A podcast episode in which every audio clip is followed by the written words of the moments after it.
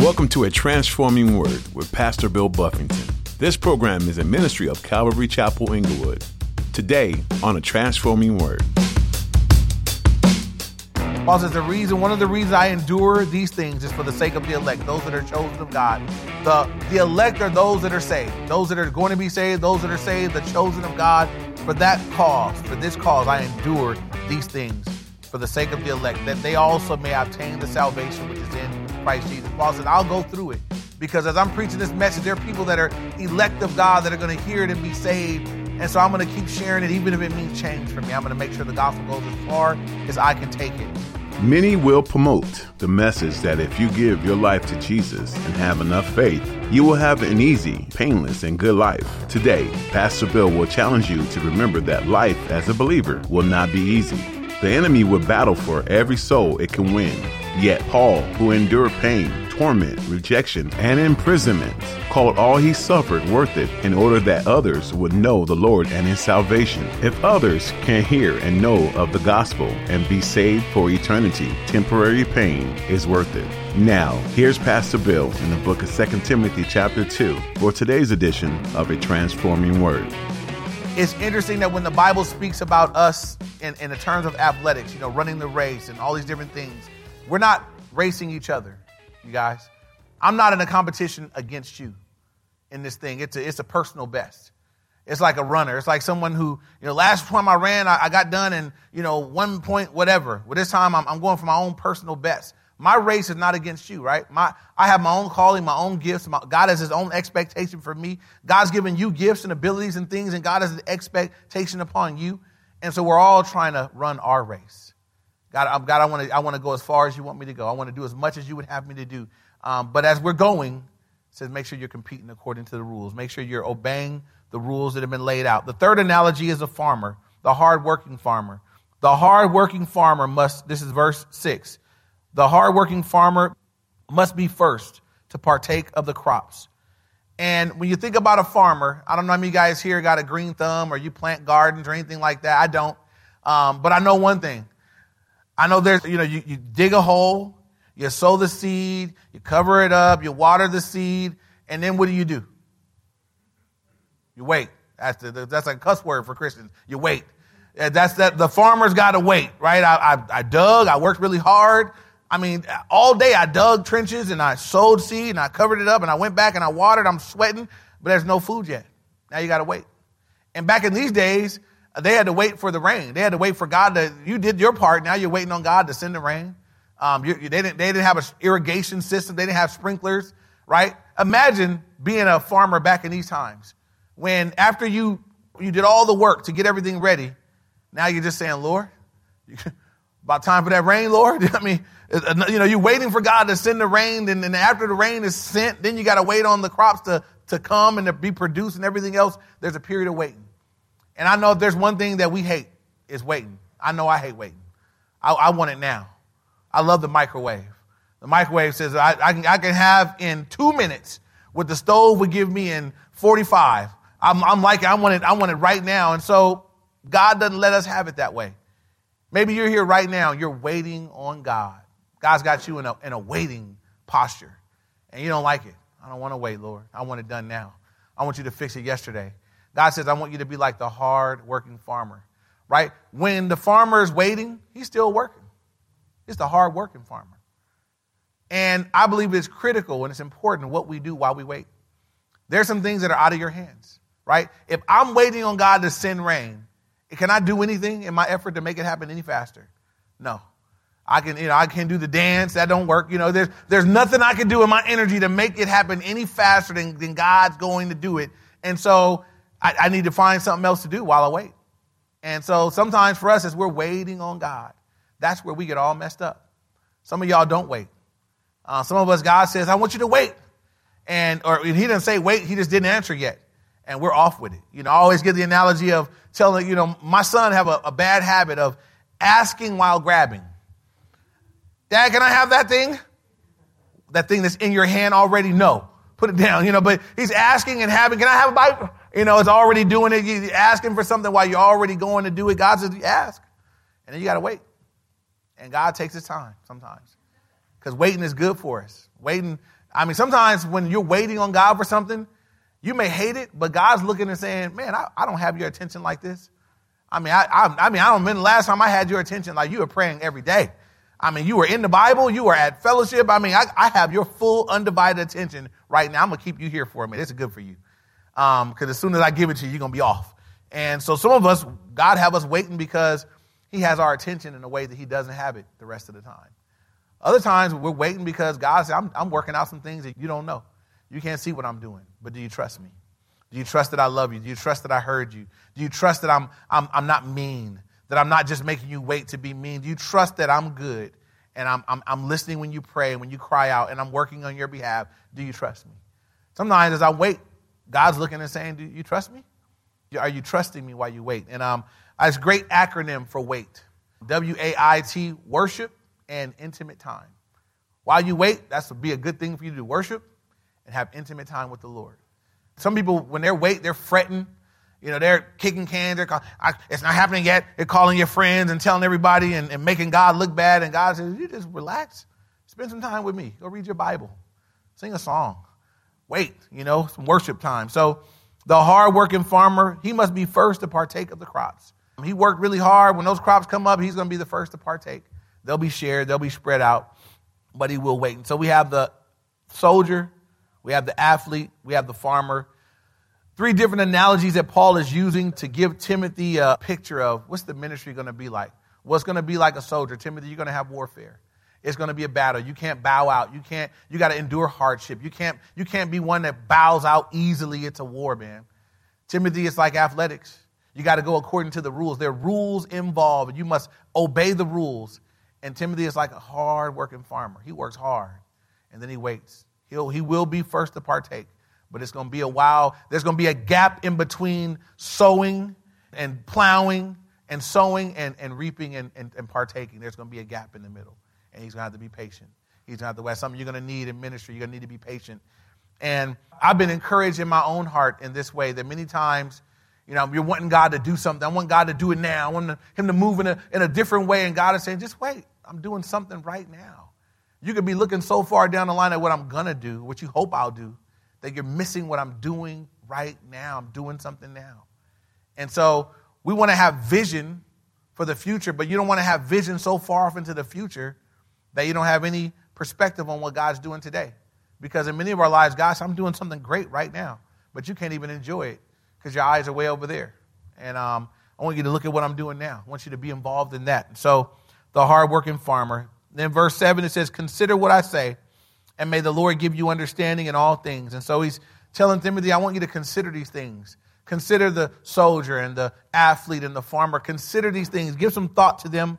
And he says, May the Lord give you understanding in all things. Verse 8 now. He says, Remember that Jesus Christ of the seed of David was raised from the dead according to my gospel, for which I suffer trouble. And so he brings them right back to the gospel. He says, Hey, Timothy, I want you to remember Jesus. Jesus Christ, remember Jesus Christ. Why is he putting his mind back there? Why is he, why, why after telling him to be a good soldier and to be uh, an athlete according to the rules and, and be a farmer hard, why is he saying now, hey, I want you to remember, I want you to, I want you to remember Jesus Christ because there is no higher example that you could point to. If I'm going to tell you to be a good soldier, was there anyone that was a better soldier than Jesus? Absolutely not. He endured hardship like nobody else has known hardship, and he went through it for you and for me. Is there anyone that was a better athlete, anyone that, that competed according to the rules better than Jesus? No. He kept all the rules. He never sinned. John says he, he did always those things that pleased the Father. What a great example in that. And in the last example, the, the hard working farmer, that he would work really hard and then have to wait. He had to wait. Jesus had to, he had to spend his time, he, he, he was born into this world. He had to grow up. He had to go through all these things on earth. He had to endure all the hardship and he had to wait to the cross for, for your salvation, right? He had to be in the Garden of Gethsemane praying, Father, is any, any other way let this cup pass? But there was no other way. Nevertheless, let your will be done. And he, he went and he endured and went through those things for you and I no greater example that he can point to than Jesus. And that'll always be the case for you and I. If I'm looking for an example of what I'm to be, I'm always Jesus is the bar. Jesus is the standard. Jesus is who we look to as a standard. Remember that Jesus Christ of the seed of David, remind him who he was, was raised from the dead according to my gospel. Why is he reminding him of the resurrection? What does the resurrection mean for the believer? A couple things.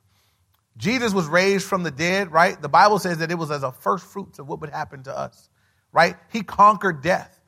Death is the that, that's our biggest enemy. That's something that most people fear more than anything else, death. That what happens when I die? But he says, remember Jesus.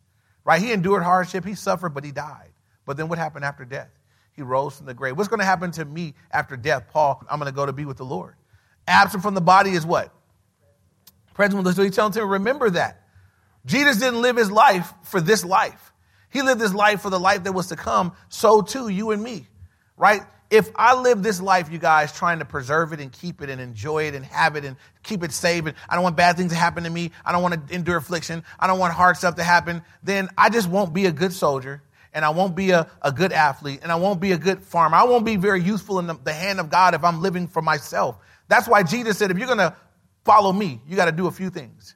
He says, you got to deny yourself, take up your cross daily, the instrument of death, and then follow me.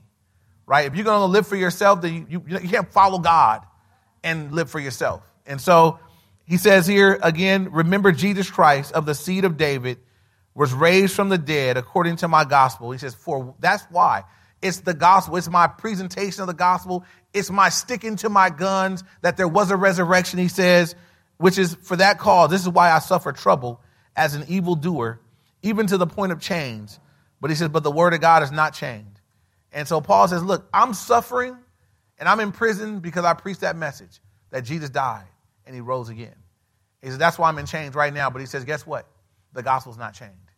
Even though I'm physically in chains, he says, there's no hindrance on the gospel. The gospel is not chained. It can still go forth.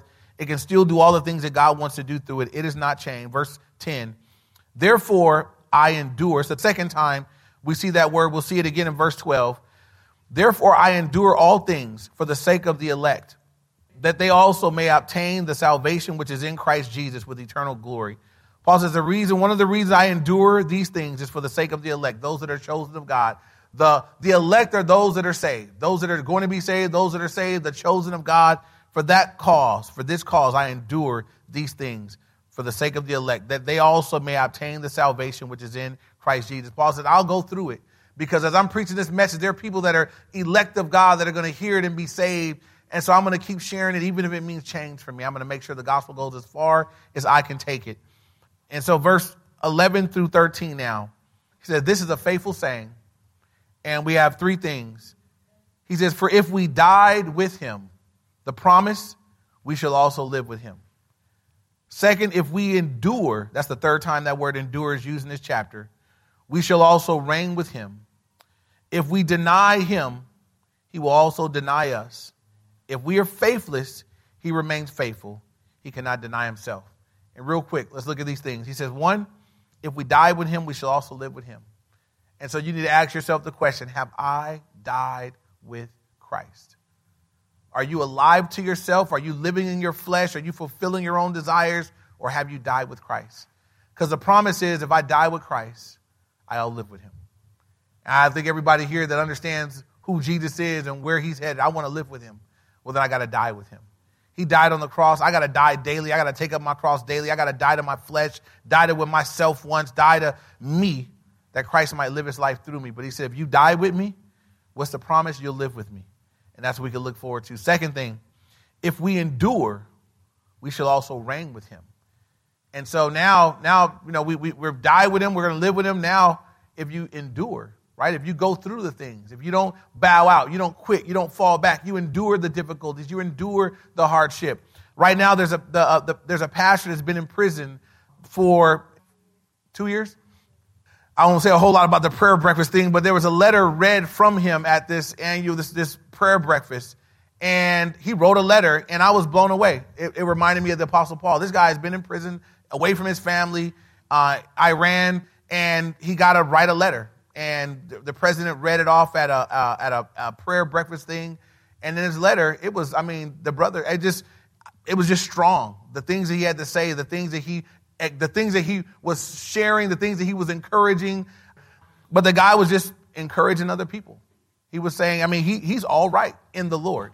we want to see him free. We want to see that. But this is a guy that present day, this isn't, we see this in the Bible, but it's happening today. There are people that are right now enduring hardship for the gospel because he served God, because he was there doing what God had called him to do. And now he's, he's in a prison there and he's being held and um, they're playing all these games. He's still there. And his wife is going around and she's sharing. He's got kids out here. The, that wife is suffering hardship. The kids are suffering hardship. He's suffering hardship. But his letter didn't say anything about wanting to quit.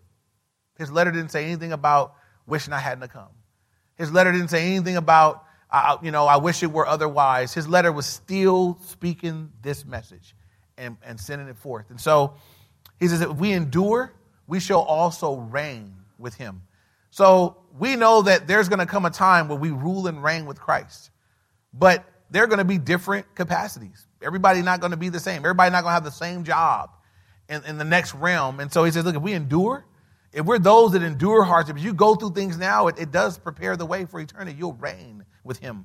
Thirdly, if we deny him, he also will deny us.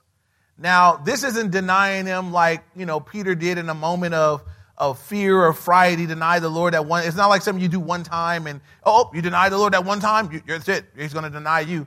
The Bible says, look, if you confess me before men, he'll do what? confess you before his Father and the angels in heaven. But if you deny me before men, so I'll deny you in front of the Father and the angels in heaven. And so, as a way of life, maybe you're here. Maybe you're here and, and, and maybe you have some shame. Maybe for whatever reason, you know, maybe real deep down you believe these things to be true, but when you get around all your carnal, non believing friends, family, and folk, you're ashamed. You deny the Lord. No, I don't really believe that. Well, my mom just make me go. I don't really believe that. You know, my husband dragged me there, you know, whatever. You deny him. God said, look, if you deny me, I'm going to deny you. I just let that sink in for a minute. You deny me, I will deny you. That's, that's it. If you're not wanting to own me, you don't want to own me, God said, that's cool. That's not what I wanted. But if that's your take, if you say, I, I Jesus Christ died on the cross, blah, blah, blah, I deny you. I don't, I don't say you're not the Lord of my life. You're not, I deny that. God said, okay. Then when you die and you come before me, and in that moment, I'm telling you, you want anything, you won't want anything more in that moment than to be received. In that moment when you want desperately to be received, God will say, I will deny you now. You didn't want me, now I can't have you. Uh, it's not something that He did to you, it's something that you did to yourself. And so God has made the gospel understandable. He's made it simple. He's made it plain. He's made it accessible. You don't have to do anything but believe it and receive it. The work was done by Jesus. He's presented it to you. But if you say, after all of that, uh, deny it. I'm ashamed of him. I don't want that. I want that. This is cooler over here. I want God's okay. There's going to come a day, right? The Bible says in Hebrews 9 27, it's appointed to man once to die, and after this, the judgment. You live once, you die once, you're judged. Nobody knows when you're going to die. I hope everybody here lives to be old and, and, and crusty and everything else.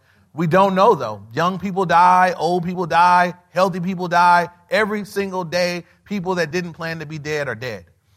And so you don't prepare. You, the gospel is something you either receive it now or you, you, you suffer the risk of dying without it. Worse than that, worse than suffering the risk of dying without it, something that, that also takes place that people don't account for, is there's a hardening of your heart that takes place. So right now, maybe your heart's tender enough to at least believe it, but you won't receive it. There's going to come a point where your heart is so hard where I don't even believe it no more.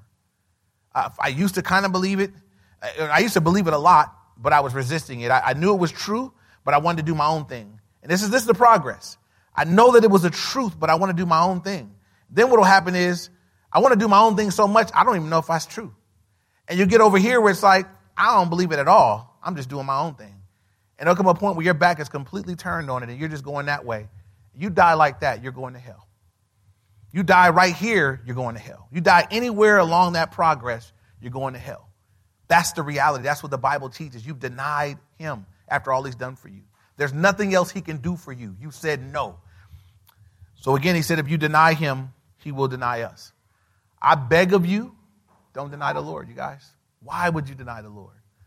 He created you, He loves you, He died for you, He wants you. He wants to give his mercy to you. He wants to give his grace to you. He wants to clean you of your sins. He wants to, he wants to make you acceptable before the Father.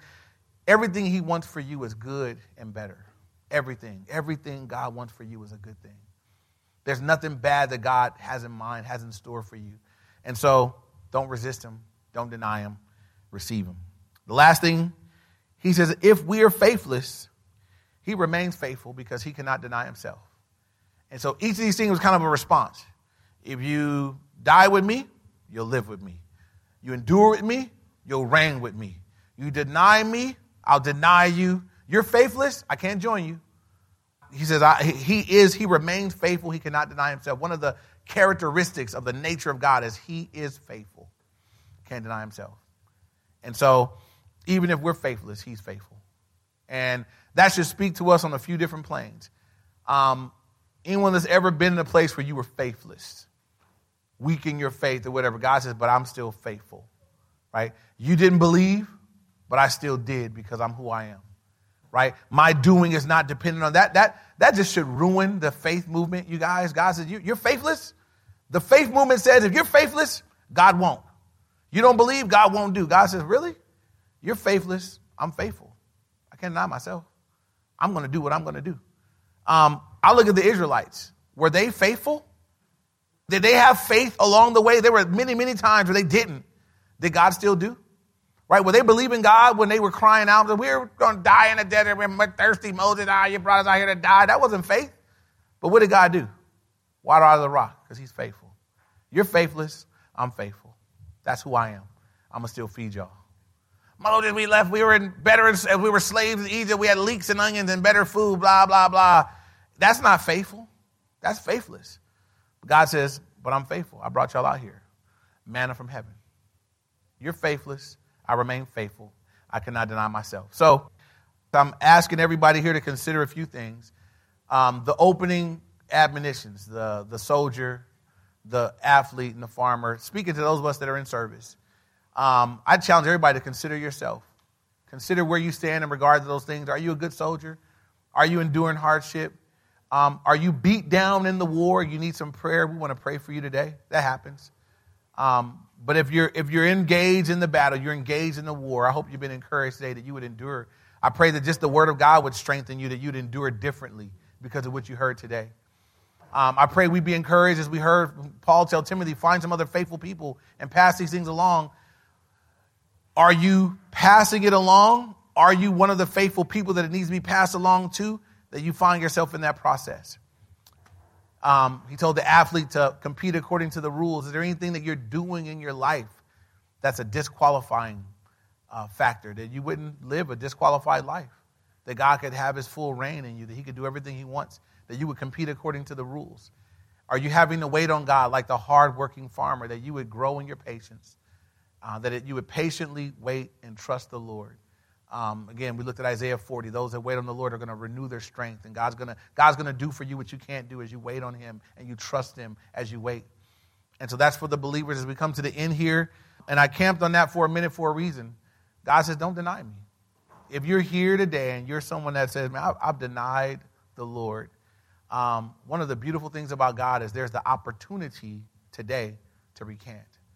There's the opportunity for someone that's denied Him to say, you know what? I, I'm, I repent of having denied the Lord. I want to receive him now. And God won't hold it against you. God will forgive you. God will cleanse you. God will wash away your sins. And so I want there to I want that opportunity to go forth. Even when they would say, man, I need to say yes to the Lord. I need to receive his forgiveness. I don't want to be one that denied the Lord. I don't want the Lord to deny, to deny me one day. You would let the Lord have his way today. That you wouldn't go another day in a position of denying him. The Apostle Paul exhorts his readers in 2 Timothy 4 2 to preach the word. Be ready in season and out of season. This means that whenever, wherever, and whomever you come in contact, it's time to share the good news of Jesus. It's time to tell people what the Bible says and to invite others into a relationship with Christ. His gospel message isn't just for those who you think are deserving, it's for everyone. Don't let time go by without standing up for the truth of God's Word. It can be exactly what someone else needs to hear today. Thanks for joining us here on the Transforming Word. We want you to know that we're praying for you. If there's ever anything you'd like us to pray for specifically, please reach out at 310 245 4811. You can call or text That number again is 310 245 4811. You are invited to join us for church this weekend too. Calvary Chapel Inglewood meets every Sunday at 9 and 11 a.m., as well as Wednesday evenings at 7 p.m. You'll be able to find all the information you need when you visit our website, calvaryinglewood.org. If you can't join us in person, please come join us online. We'll continue to live stream on YouTube Live, Facebook Live, and Instagram. You can get links on our website too. Again, that's calvaryinglewood.org. While you're there, be sure to check out more of Pastor Bill's messages from this and other books of the Bible. That's all we have time for today. Tune in next time for another edition of A Transforming Word.